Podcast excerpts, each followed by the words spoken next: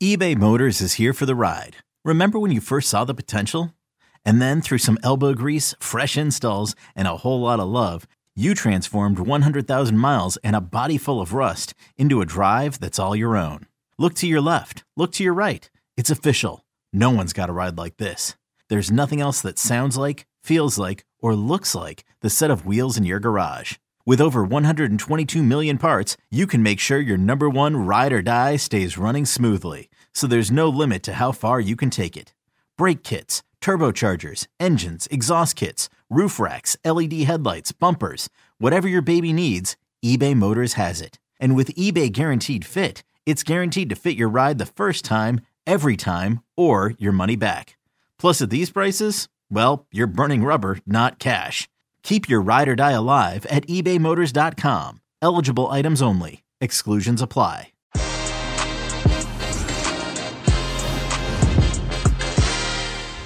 After an almost decade long run of unchallenged dominance in Serie A, the tide has turned for Juventus. No longer the reigning champions of Italy, the old lady has lost some of her prestige and now finds herself in an unfamiliar position and out of European spots. I'm joined by a man who literally wrote the book on the club, Juventus correspondent Adam Digby, to unpack the club's fall from grace. Que Golazo, a deep dive to Juventus begins right now. Hey, everybody, welcome to Que Golazo. Thank you so much for being part of the family. Don't forget to follow us on Twitter, Que Golazo Pod. We are now verified, so you better follow us. All right. And YouTube, we've passed 6,000 subscribers. Thank you so much. I have no doubt it's because I told you Adam was going to come on the show. You were like, we better get this verified. We better get 6,000 subscribers. And we're also on Apple Podcasts. Leave a rating and review. Spotify, wherever you listen to your pods. Right then, today is about Juventus. I'm an absolute giant of a club, but right now, these days, not so much. And it's a pleasure to welcome Adam Digby. Adam, how are you, my friend? I'm good, Luis. How are you? I'm good. I'm so excited to have you. Um, listen, I've been ta- we were talking before taping. Adam and I made a friendship, as many do now, through Twitter, through social, and you know, uh, fan of your work. Uh, I know that you have done so much. By the way, not just being a correspondent for Forbes, for Serie A, and of course Juventus, uh, but also you wrote the book uh, Juventus: A History in Black and White. So you, my friend, are a perfect, perfect uh, guest to have as we discuss Juve Serie A, by the way, which don't forget you can watch exclusively on Paramount Plus. Before we get into it, Adam, I wanted to just quickly ask you about your own history. I mean, such an expert about Juventus, but how did that come about? Uh, I've always watched Juventus. I've always been a fan. I, I started to go um, late 90s, early 2000s when Juve were really good. Um, when they actually won that that trophy with the, the big handles on the side. Oh yeah, yeah, yeah. Um, and I I started my own uh, personal blog, um, maybe 2010, 11, when Juve were not so good, um, and and it just escalated from there. I started to get some paid work, and then that snowballed over and over into to write, as you say, writing a book, and now with a a column in Forbes. So it's it's going well, and I obviously I love what I do, like yourself, and it's taken me some great places. Absolutely, and you're based in Turin, is that correct?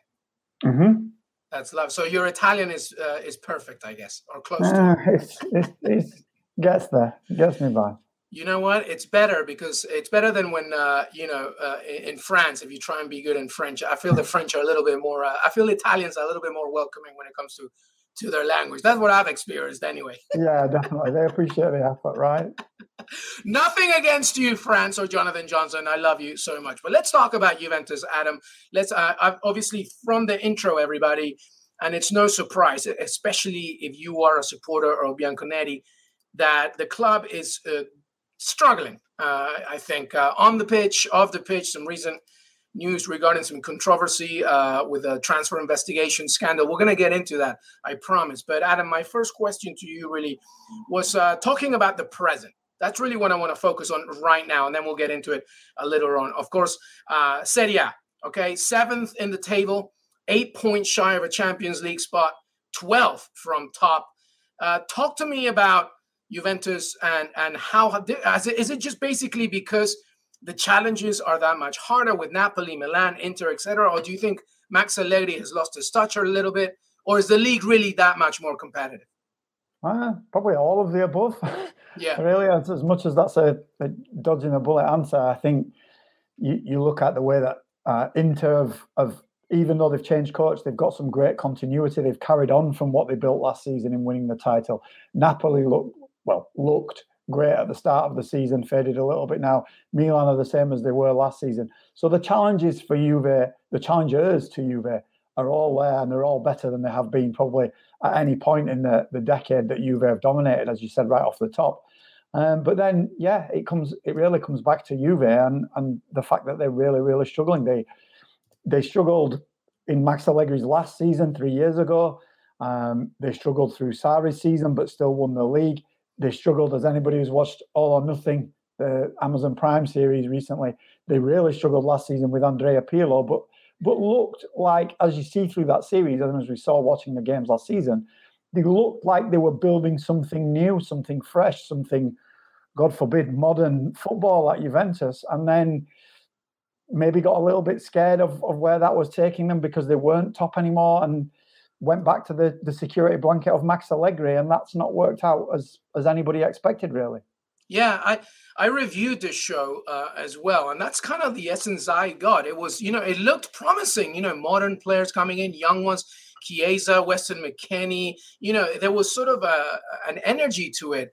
But then the biggest question mark was obviously Andrea Pirlo, a man with no experience from a coaching perspective. And I thought, mm, how's this gonna go down? And of course, still with Cristiano Ronaldo being the center point of everything, and that catapulted itself into Max Allegri coming in. I feel, Adam, that sometimes Juventus are a team a bit like Manchester United, too much in love with their past, at least from a domestic perspective, and unable sometimes to adapt to the modern game. Definitely in Europe. I mean, the last time they won the Champions League was uh, when Tupac and Biggie were alive. So it's it's been a it's been a long time.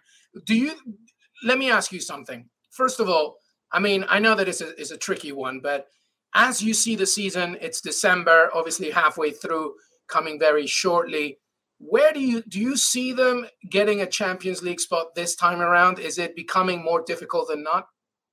Um, I, I don't think it's too difficult to get the Champions League spots. We saw that last season, even with Pirlo. Obviously, mm. you have to caveat that with Ronaldo was still there, but you look at the way that Napoli have faded a little bit. Milan too have struggled with injuries, and, and we've seen before in the past Stefano Pioli teams tend to fade eventually. Um, I d- I don't think the top four is beyond Juve by any stretch of the imagination at all. Um, I, I think, and that that somehow is disappointing, which is really is is really indicative of where Juve have, have been over the past ten years. But yeah, I think they can still get in that top four. You look, it's uh, eight points now. It's it's not difficult. You look at the the form guide there as well, and and Napoli have got just one win in five, so yeah, they're true. already sliding a little bit. Milan again, two losses at the end and a, a, draw at the beginning. It's it's it's well within their grasp to get that top five. I think Fiorentina and Roma. Roma are definitely in a decline at the moment, aren't they? From where they started off the season too. Jose seems to have have gone back to Manchester United and Tottenham Jose rather than the the character we saw at the start of this season. So no, I think the top four is is is easily not easily, but is definitely within Juve's grasp, and that the fact that we even have to have a discussion about that shows really how much they've they've slipped from where we expected over the summer. Absolutely, a very good point. Notice how I asked you, can they get top four instead of can they win it, right? Which is an even yeah. harder uh, challenge, I think. Here's another one for you because obviously you're based in Italy, you know it, the league, the uh, Juventus, very well. Something that I'm always intrigued by, and of course we have great colleagues here that know the league so well Marco Massini, Matteo Bonetti, uh, Dre Cordera, of course. But I'm wondering, just to somebody that's based there, how do other Italian clubs and supporters, I guess, perceive Juventus? Is it with reverence, with disdain? I feel like sometimes it's a little bit like United in the 90s, right? Unless you were a United fan, everybody hated you. City, I guess, in many ways. How do other Italian supporters from other clubs view Juventus? I think the, the best way to sum that up is everybody's second favorite team is whoever beat Juve last. I love it. They, they, they Juve are hated from yeah. from top to bottom in Italy. Like, un, unless you're a Juve fan, I, even even for Inter fans, I would say that they they you Inter's bitterest rivals, even over Milan, and we know how big the the Milan derby is, and that's a special, special game and a great rivalry. But Juve are everybody's least favorite team, without, so, without a doubt. And and right now, even some Juve fans feel the same way. So right, yeah. So basically, uh, it's, it was what I thought then. As much yeah. everybody, yeah. Uh, I like the way you said it. Anybody that beats Juventus becomes your second favorite team, and that has more to do with you know, uh, not just their instability right now, but just overall, just the way that they have been. I feel that there's a little bit of a superiority complex with Juventus. Is that fair to say that some other, you know, mid-table clubs are thinking, you know, just because you have controlled Serie A for so long doesn't mean that you're the only club in Italy. Yeah, and it, it comes to the, the politics of Italy as well, where the north is is is hated by the south, and, and right. the, the, big northern cities, Turin and Milan, really are seen as as uh, thinking that they're above everybody else. And in, in, in many ways they are, but it, Juve tend to rub people's noses in it a little bit too. And then winning all the time on top of that never goes down well, does it? And yeah, they're just hated by everybody, really. There must have been an explosion of it when Cristiano Ronaldo joined, because that's a, a, a double, especially uh, you know if you're an Argentinian uh, that, that that roots for anybody other than um, than Juventus. Obviously, Messi Ronaldo fight. But let's talk. Well, listen, not everything is doom and gloom, and obviously, you said it's not totally impossible for Juventus to climb up that table. But the Champions League is something that you know they're doing well. They are in the knockout stages. They topped Group H above Chelsea. It was an achievement, but you know, losing for nothing to Chelsea did expose a few things, of course, towards the end. Maybe that was because they already knew they were through, but regardless, so it still exposed a lot of against Thomas Tuchel's side. What is the mood around the club after being drawn against uh, Villarreal in the round of 16, especially a club that just beat another Italian side, Atalanta, uh, to get here in the first place? What, what, what, are they feeling like? I think it's it's a draw that um, it takes away all the excuses, doesn't it? Like if you've if you've got drawn against PSG, we can say, oh, they they, they got beaten by a better team. They're growing. They're still trying to find their way without Ronaldo. All the usual cliches. With Villarreal, if they lose to Villarreal after the last three years of um, Porto, um, Ajax, and uh, Lyon, then it, it, just really shows where Juve are in the, the overall scheme of, of European football. So it, it really takes away all those excuses. And as you said, the, they topped the group and they beat Chelsea in the, the first meeting between the two teams, but then they got completely undone, didn't they, in that second one, 4 0. Um, and that game, if if you want to take the negative point of view or the, as I like to say, the, the honest point of view, that game laid bare everything that's wrong with this Max Allegri team. They're, they're yeah. playing in an old fashioned way. They're hoping to keep it nil nil, maybe grab a goal on the break and, and grab a 1 0 win. And they're doing that against Chelsea, against Venezia, against Malmo, whoever. That's just the way that they play. And football, as as everybody who watches football in the wider world knows, that's not football anymore. You're not winning a football match 1 0 today. You, unless you're a smaller team and you get lucky against a big team. Two big teams against each other, it's not finishing 1 0 because everybody has goals in them. And, and Juve are playing a, a throwback style of football that, that had no place in the game when Max Allegri left three years ago. And he, he's still trying to play that way now. And, and Thomas Tuchel just embarrassed him, really, to be perfectly honest. And you can say, if you want to take the optimistic view, you can say they were already through and all of that. But for me, it was just a, a, a real litmus test of where this Juventus is. And the result is the result. Yeah, no, was showcasing a lot, and I think also Jose Mourinho is probably somebody that probably can join that that haven't learned about, you know, the adaptation of modern football. So we'll see. But uh, is there a realistic expectation though that the club could win the Champions League? Do you think that's something that supporters might think, or is that just way too far fetched? It's it's a pipe dream at the moment, Luis. I think when we when we're looking at the the Serie A table and saying can they get in the Champions League, if you if you're a team that's going to struggle to qualify for the Champions League, you're not a team that's going to win it, are you? You know, and it's it's yeah. that that that idea of winning the Champions League that Juve had, even at the start of last season, eh, and again at the start of this season when, with Ronaldo before he left and and the players that Juve have got, that that was a realistic aim. But I think the reality of the situation with without Ronaldo and with Allegri playing this way, it's it's just completely unrealistic right now. Well, you mentioned Ronaldo. I want to go to Ronaldo because, uh, as you said, you know, one of the main reasons, is, if not the main reason, was so Cristiano Ronaldo would help Juventus, you know, go back to the Champions League final and hopefully win it. It didn't happen. So let's judge the Portuguese uh, star's time at the club. You know, I, am wondering your own thoughts. Just basically, well, first of all, we saw a lot, obviously, in that All or Nothing documentary. But how would you yourself uh, assess that uh, factor? Ronaldo's arrival, his time at Juventus, and overall, I mean, he did great domestically. Let's not forget that. But obviously, Juventus's objectives with him was to also win in Europe. It didn't happen. How would you assess Ronaldo's time there? I think you you, you can't say anything about the way that he performed in Serie A. Even last season, when they finished fourth, he still he was still the leading scorer. He was still the, the star man. He he can still deliver. We see even we see that now with Manchester United. Oh, you know, he's he's unimpeachable in in that respect. And in in domestically in Serie A, his record is phenomenal, and and he deserves all the credit in the world for that.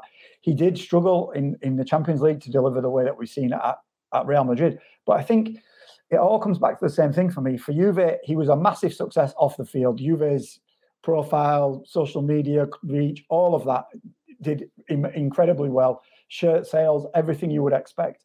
But I think in terms of everything else, you look at the signing of Cristiano Ronaldo and the fact that he was earning over 30 million euros a season net, um, which is five times more than anybody else at the club that has to come to me that has to come you have to pay that almost out of your marketing budget and forget that that's a, a footballing expense and and what Juve did they they went over and above to to secure him but then expected that to just be enough. And the squad before Ronaldo had problems in midfield they lost as we know without going over ancient history they they lost Pirlo they lost Vidal and then eventually they lost Marchisio and Pogba as well.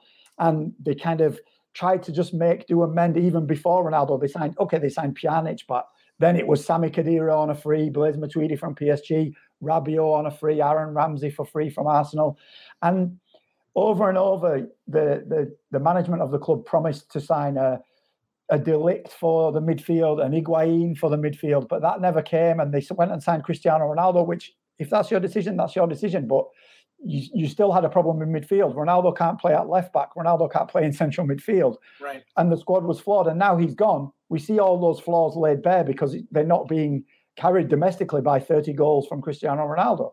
And that that ultimately has to be the judgment. Ronaldo was great, but the club around him and the team that they put behind him just wasn't good enough. And if if if you want to to see the evidence of that, look now when he's not there. You know, it's the team is a disaster, and and that is partly coaching, partly transfers, partly the fact that Ronaldo left at the last minute. But without Cristiano Ronaldo, they're not even in a Champions League place. So yeah, I, I, hope I hope Manchester United fans uh, are listening to this. Go ahead, keep go, keep going, my friend. Because yeah, uh, no, yeah, go ahead.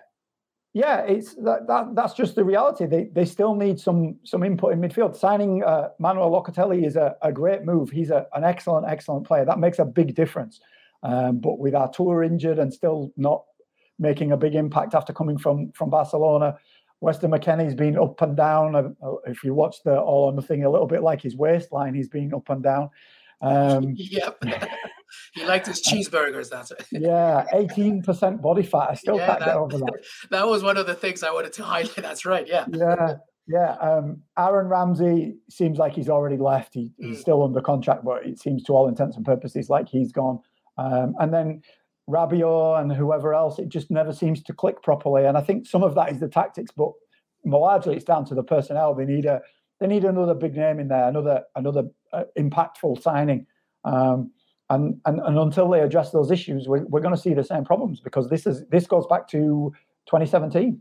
Yeah, I see the Juventus issue with Ronaldo pretty much from everything that you said as the same way that how you know when you're watching one of these um, you know, uh, do it yourself or uh, HGTV will design your house, uh, build your house kind of shows. Uh, the same way as Juventus and Ronaldo, where the house is beautiful, decorated with the best kind of furniture, the best kind of wallpaper. You enter the the rooms, the living room, the toilet, whatever, and it's beautiful. But there's no heating system.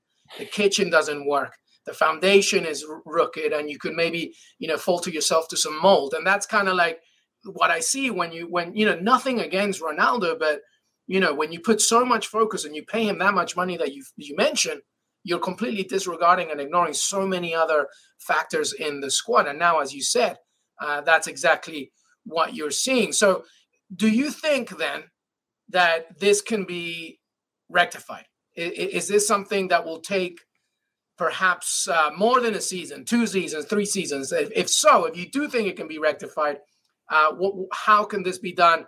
Not necessarily in a 10 year process, because I'm sure Juventus fans are getting impatient.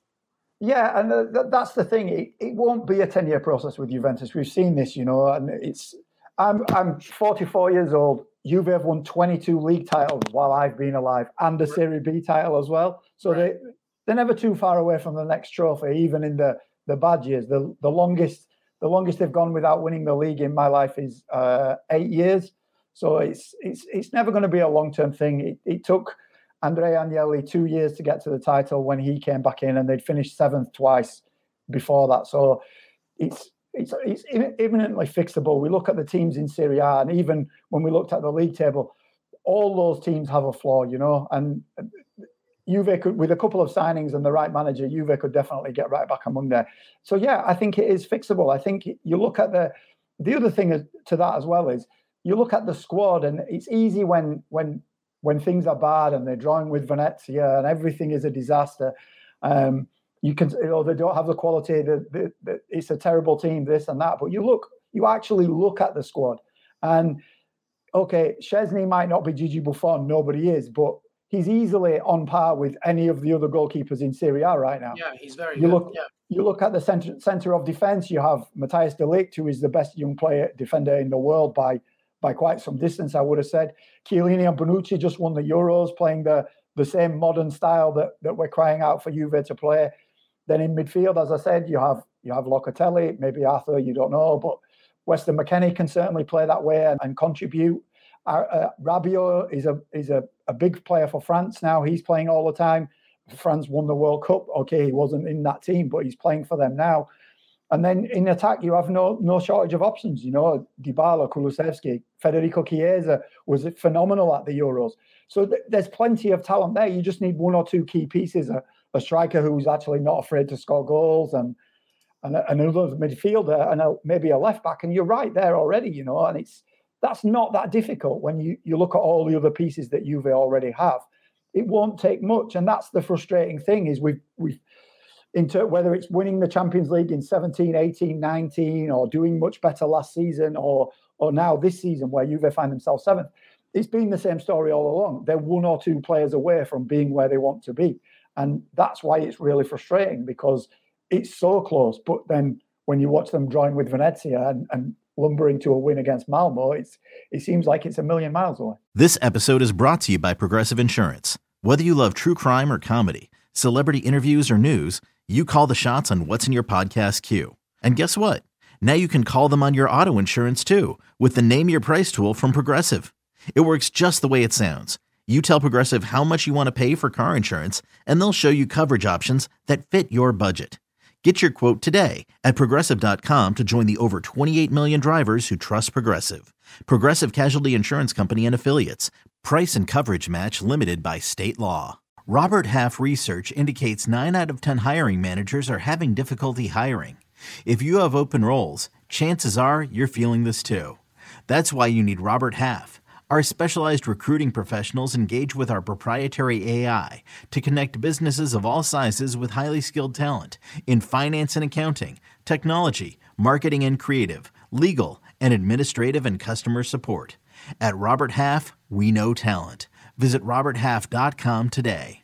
Yeah, you mentioned Andrea Agnelli there, Adam, and obviously he was a major factor in the Super League. Uh, first of all, how did fans react to that? Um, obviously, we saw a little bit of that in the all or nothing thing, but obviously you being there, what was the overall perception when that was announced?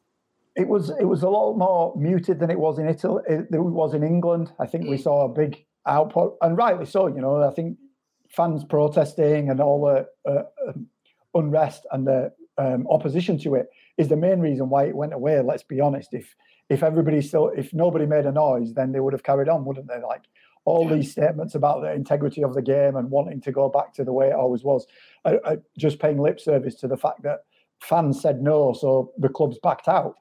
And in, in Italy, it was a little bit of the oh here they go, the big teams trying to grab money, but nowhere near the certainly weren't queuing up outside the clubs and banging on the gates in protest like they did in England.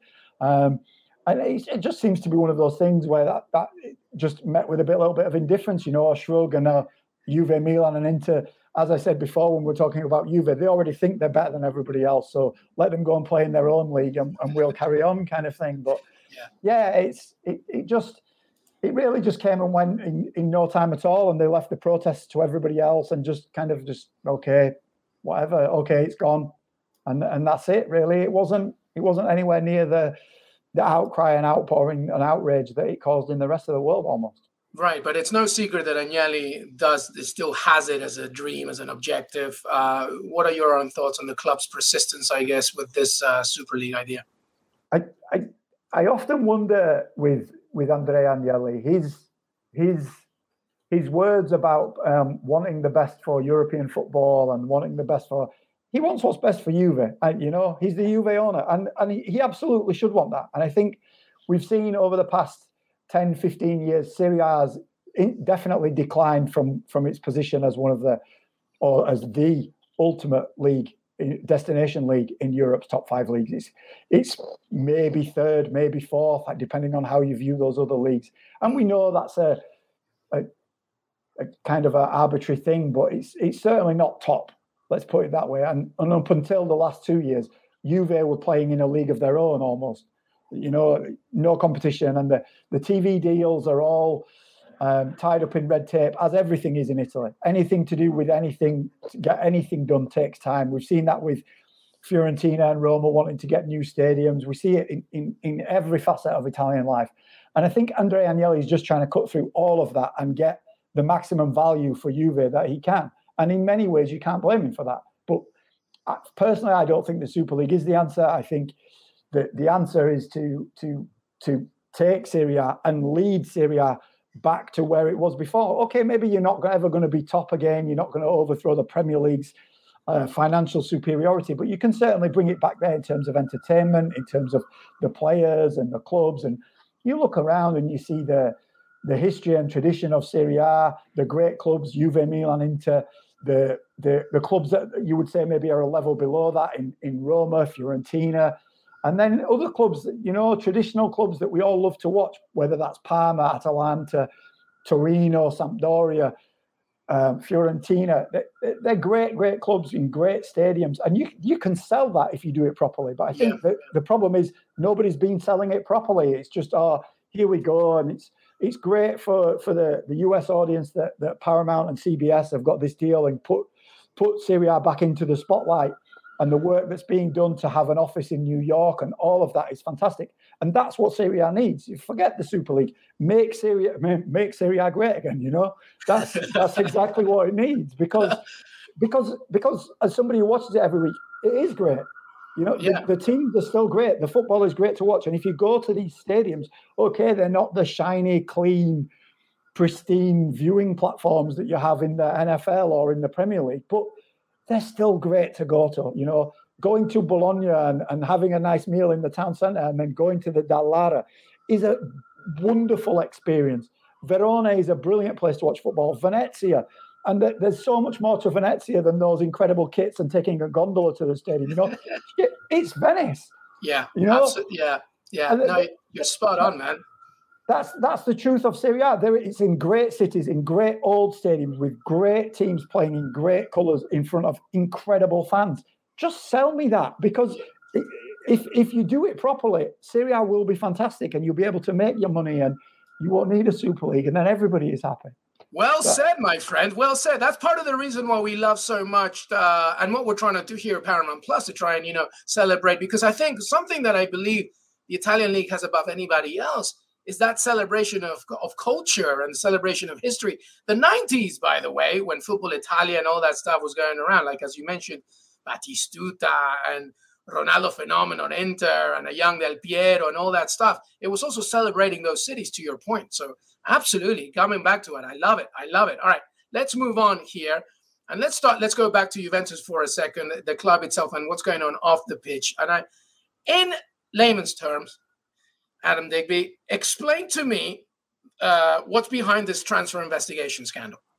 Okay, so it's about it's basically about inflating the value, allegedly inflating the value of players that you sell, so that you have uh, higher value assets on the books. And Juve have been targeted; their offices have been raided for uh, evidence that Juve have been doing this, largely because Juve are a publicly traded company, so they have a responsibility to their shareholders. They're governed by um, the the financial institutions who run the stock exchange. So they're governed by a different set of laws to everybody else. So e- even with Napoli, one of the high profile transfers that was investigated was Victor Osimhen going to Napoli. But Napoli are privately owned. So if they've inflated the value of their players, that's their business. If Juve have done it, that's financial fraud that is defrauding their shareholders. So it's viewed in a different way. The difficulty then is if I sell you uh, Miralem Pjanic for 50 million, who says he's not worth 50 million? Right. You know, and then the, the second part of that is if I sell you Miralem Pjanic for 50 million, you have to be willing to pay it too. So it, it's not just a one way thing and it can't just be one club because just one club can't do a transfer. You can't sell a player to yourself. So I think it's going to be very difficult to find any hard evidence of any wrongdoing. I think there's a, a, lot of smoke about it at the moment. You can point to, and I wrote an article for it on Forbes, which you can find pinned to my, my Twitter profile that goes into a little bit more detail. Um, but I think it's going to be very difficult to prove the fact that this player is not worth this amount because we see all the time transfers that uh, your club Aston Villa, my club Juventus, whoever's club, you look and you go, they paid how much? Whether that's a player that you bought or sold, is is Jack Grealish worth 100 million? Is is Miralem Pjanic worth 50 million? Like who who can really say? So I think it's while we can say maybe that's a little bit of an overpay, it's very difficult for somebody to come in and categorically say, no, that's not real. That player's not worth two million euros because what is a two million euros player in, in, in 2021? It's a very difficult thing, isn't it?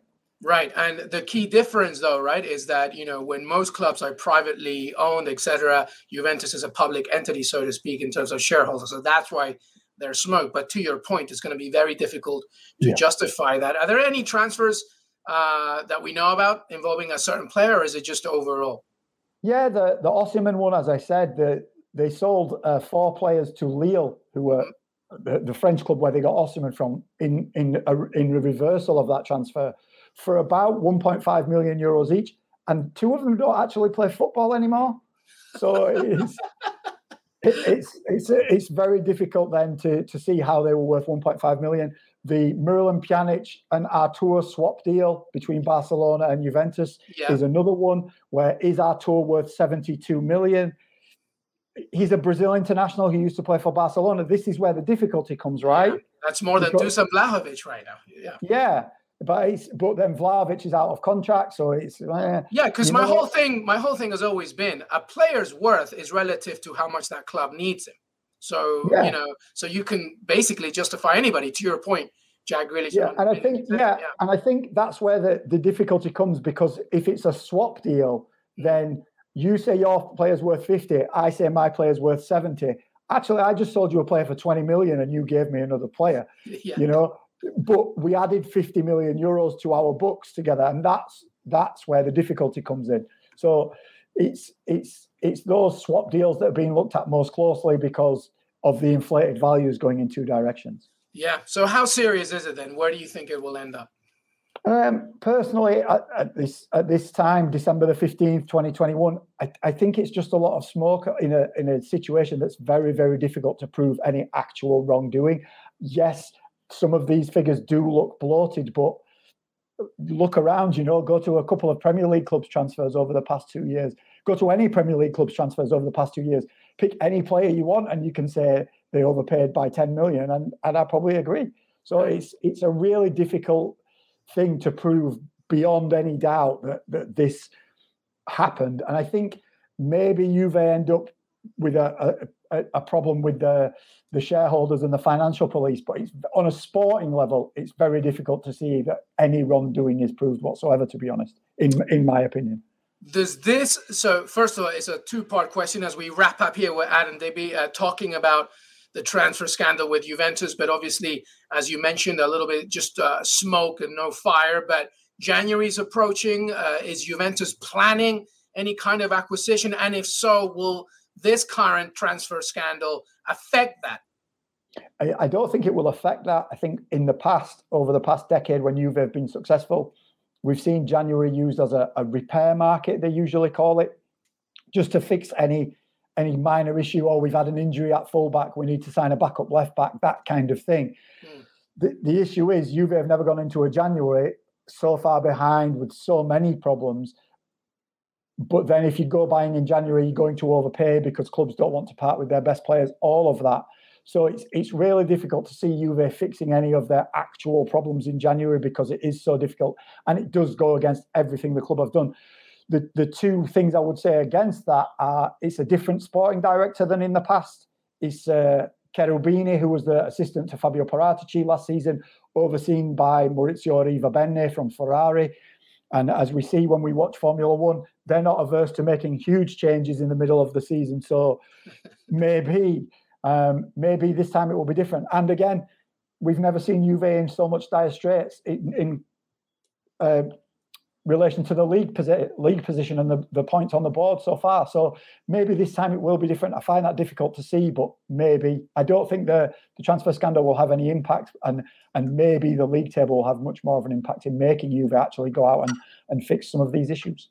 Speaking of fixing these issues, let's finish off with this final question, Adam. I'm going to put you on the spot. Let's say uh, Max Allegri is out, Adam Digby is in. You come in, and how would you fix this club at least this season.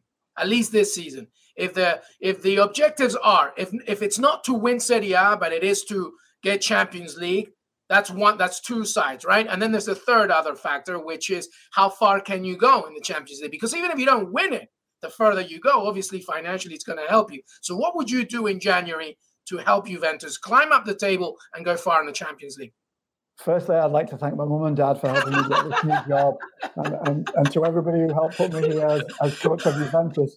Um, but um, I think I, I, actually we discussed this conversation on a, a, a, Twitch stream with my friend Giuseppe and with Christine Cupo from uh, CBS and Paramount. Yeah, that's so right. Our friend Christine. That's right. Yep. So when we were discussing it, what we what we realised is when you look at the Juventus squad, however you change the formation, you have a weakness somewhere.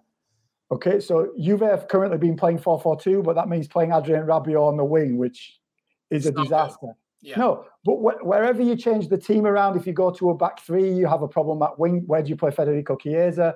If you go to 4 3 3, what do you do? But for me, I think 4 3 3 is the answer because you have Cuadrado and you have Alex Sandro or uh, Luca Pellegrini can play at left back. You have the three great centre backs, Bonucci, Chiellini, De Ligt. So you're absolutely fine there. In midfield, you have Locatelli, who would then be freed up to get forward a little bit more rather than holding in a two. And then the other two, you can kind of, depending on who you're playing against, some combination of Arturo, Bentancur, Rabiot. You can make a nice three, I think, with those. Then when everybody is healthy, you have Chiesa on the right. And then if we remember two seasons ago with Maurizio Sarri, Paulo Dybala played as the number nine. Yeah, and that's right. Yeah. He was he he actually dropped Dybala in October for playing too deep and told him if you're going to play as a proper number nine, I'll put you back in the team. And he did it. And Paulo Dybala was Serie A MVP in a team that had Cristiano Ronaldo. Mm. So I would do that again. And then on the left, you can play Moise Kean there. You can play Kulusevski there, Bernardeschi. Okay, they're not great options. But if that's the one weak area of the team, is the left wing in a 4 3 3. I'm much happier with that. I've got the MVP, I've got the, the star of the Euros in, in Chiesa, I've got a midfield three that has Locatelli in it, and I have a solid back four and a, a, a half decent goalkeeper. So it, it's the lesser of all of the evils for me. And then the big thing for me though is just to go and play on the front foot. Stop sitting back. Stop trying to win one 0 You've got yeah. all those players, and all those players, when they play at international level or when they played in other clubs, have all played that more up tempo, win it high up the pitch, take it to the opposition, go and win the match three one kind of style. We saw Italy do that in the Euros with Bonucci and Chiellini. We've seen France do that. We see uh, Locatelli has done that for Italy and Chiesa as well. Argentina don't exactly sit back and defend, do they? You know, with and they have Dybala, and then Kulusevski can play that way. Whoever Moise Kean did it at PSG.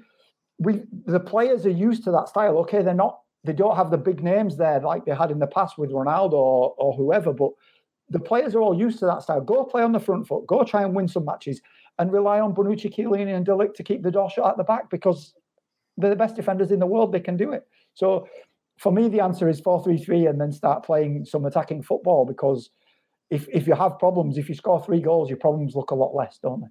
Well, my friend, I think you have the job. Well done, Adam Digby. You got the job, my friend. Just don't ask for too much of your contract because you never know how much uh, you might or might not get. But well done, my friend. I love it. Adam Digby, it's been an absolute pleasure. Before we say goodbye, is there anything that you would like to plug? I'm going to plug you myself, but anything that you're doing uh, as we look ahead to uh, the Christmas and holiday season? The Italian football newsletter from Curve Calcio is is in my Twitter bio for, for subscribers. We do a podcast every week. We just got finished recording a, a listener questions AMA uh, episode just today. Um, I've got a, a, column out at the moment talking about Fiorentina and the great work that Vincenzo Italiano has done there. If you want to watch a decent Serie A team, watch Fiorentina right now because it's Absolutely. much more enjoyable than watching Juventus. Um, and it, maybe you can tear yourself away from the, the hipster paradise that is Venezia for five minutes to, to enjoy that.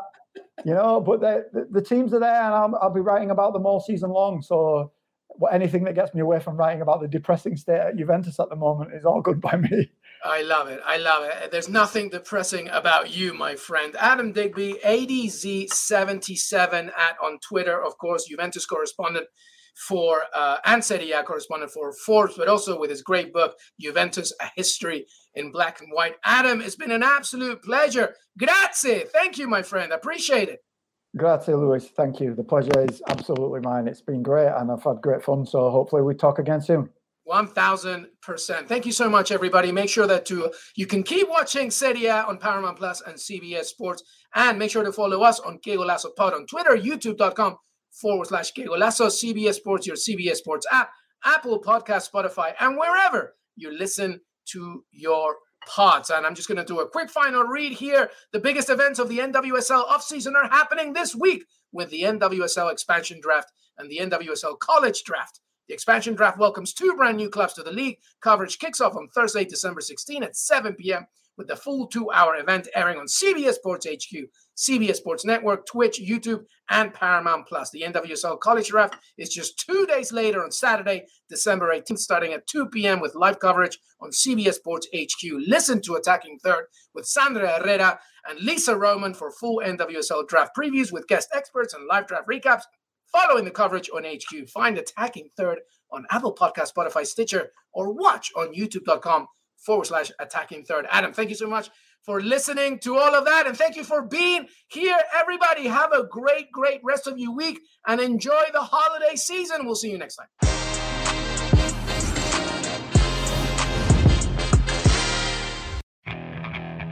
Okay, picture this. It's Friday afternoon when a thought hits you. I can waste another weekend doing the same old whatever, or I can conquer it. I can hop into my all new Hyundai Santa Fe and hit the road. Any road. The steeper, the better. Because my all new Santa Fe is available with HTRAC, all wheel drive, so I can hit the trail without a worry in the world. Heck, with three rows and best in class rear cargo space, I can pack the whole family in with all our gear. We've got available dual wireless charging for our phones, so we'll never lose touch with civilization, and we won't lose touch with the primordial power of Mother Earth. So, which is it? Waste the weekend or do something a little more epic? And conquer it in the all-new Hyundai Santa Fe. Visit HyundaiUSA.com or call 562 for more details.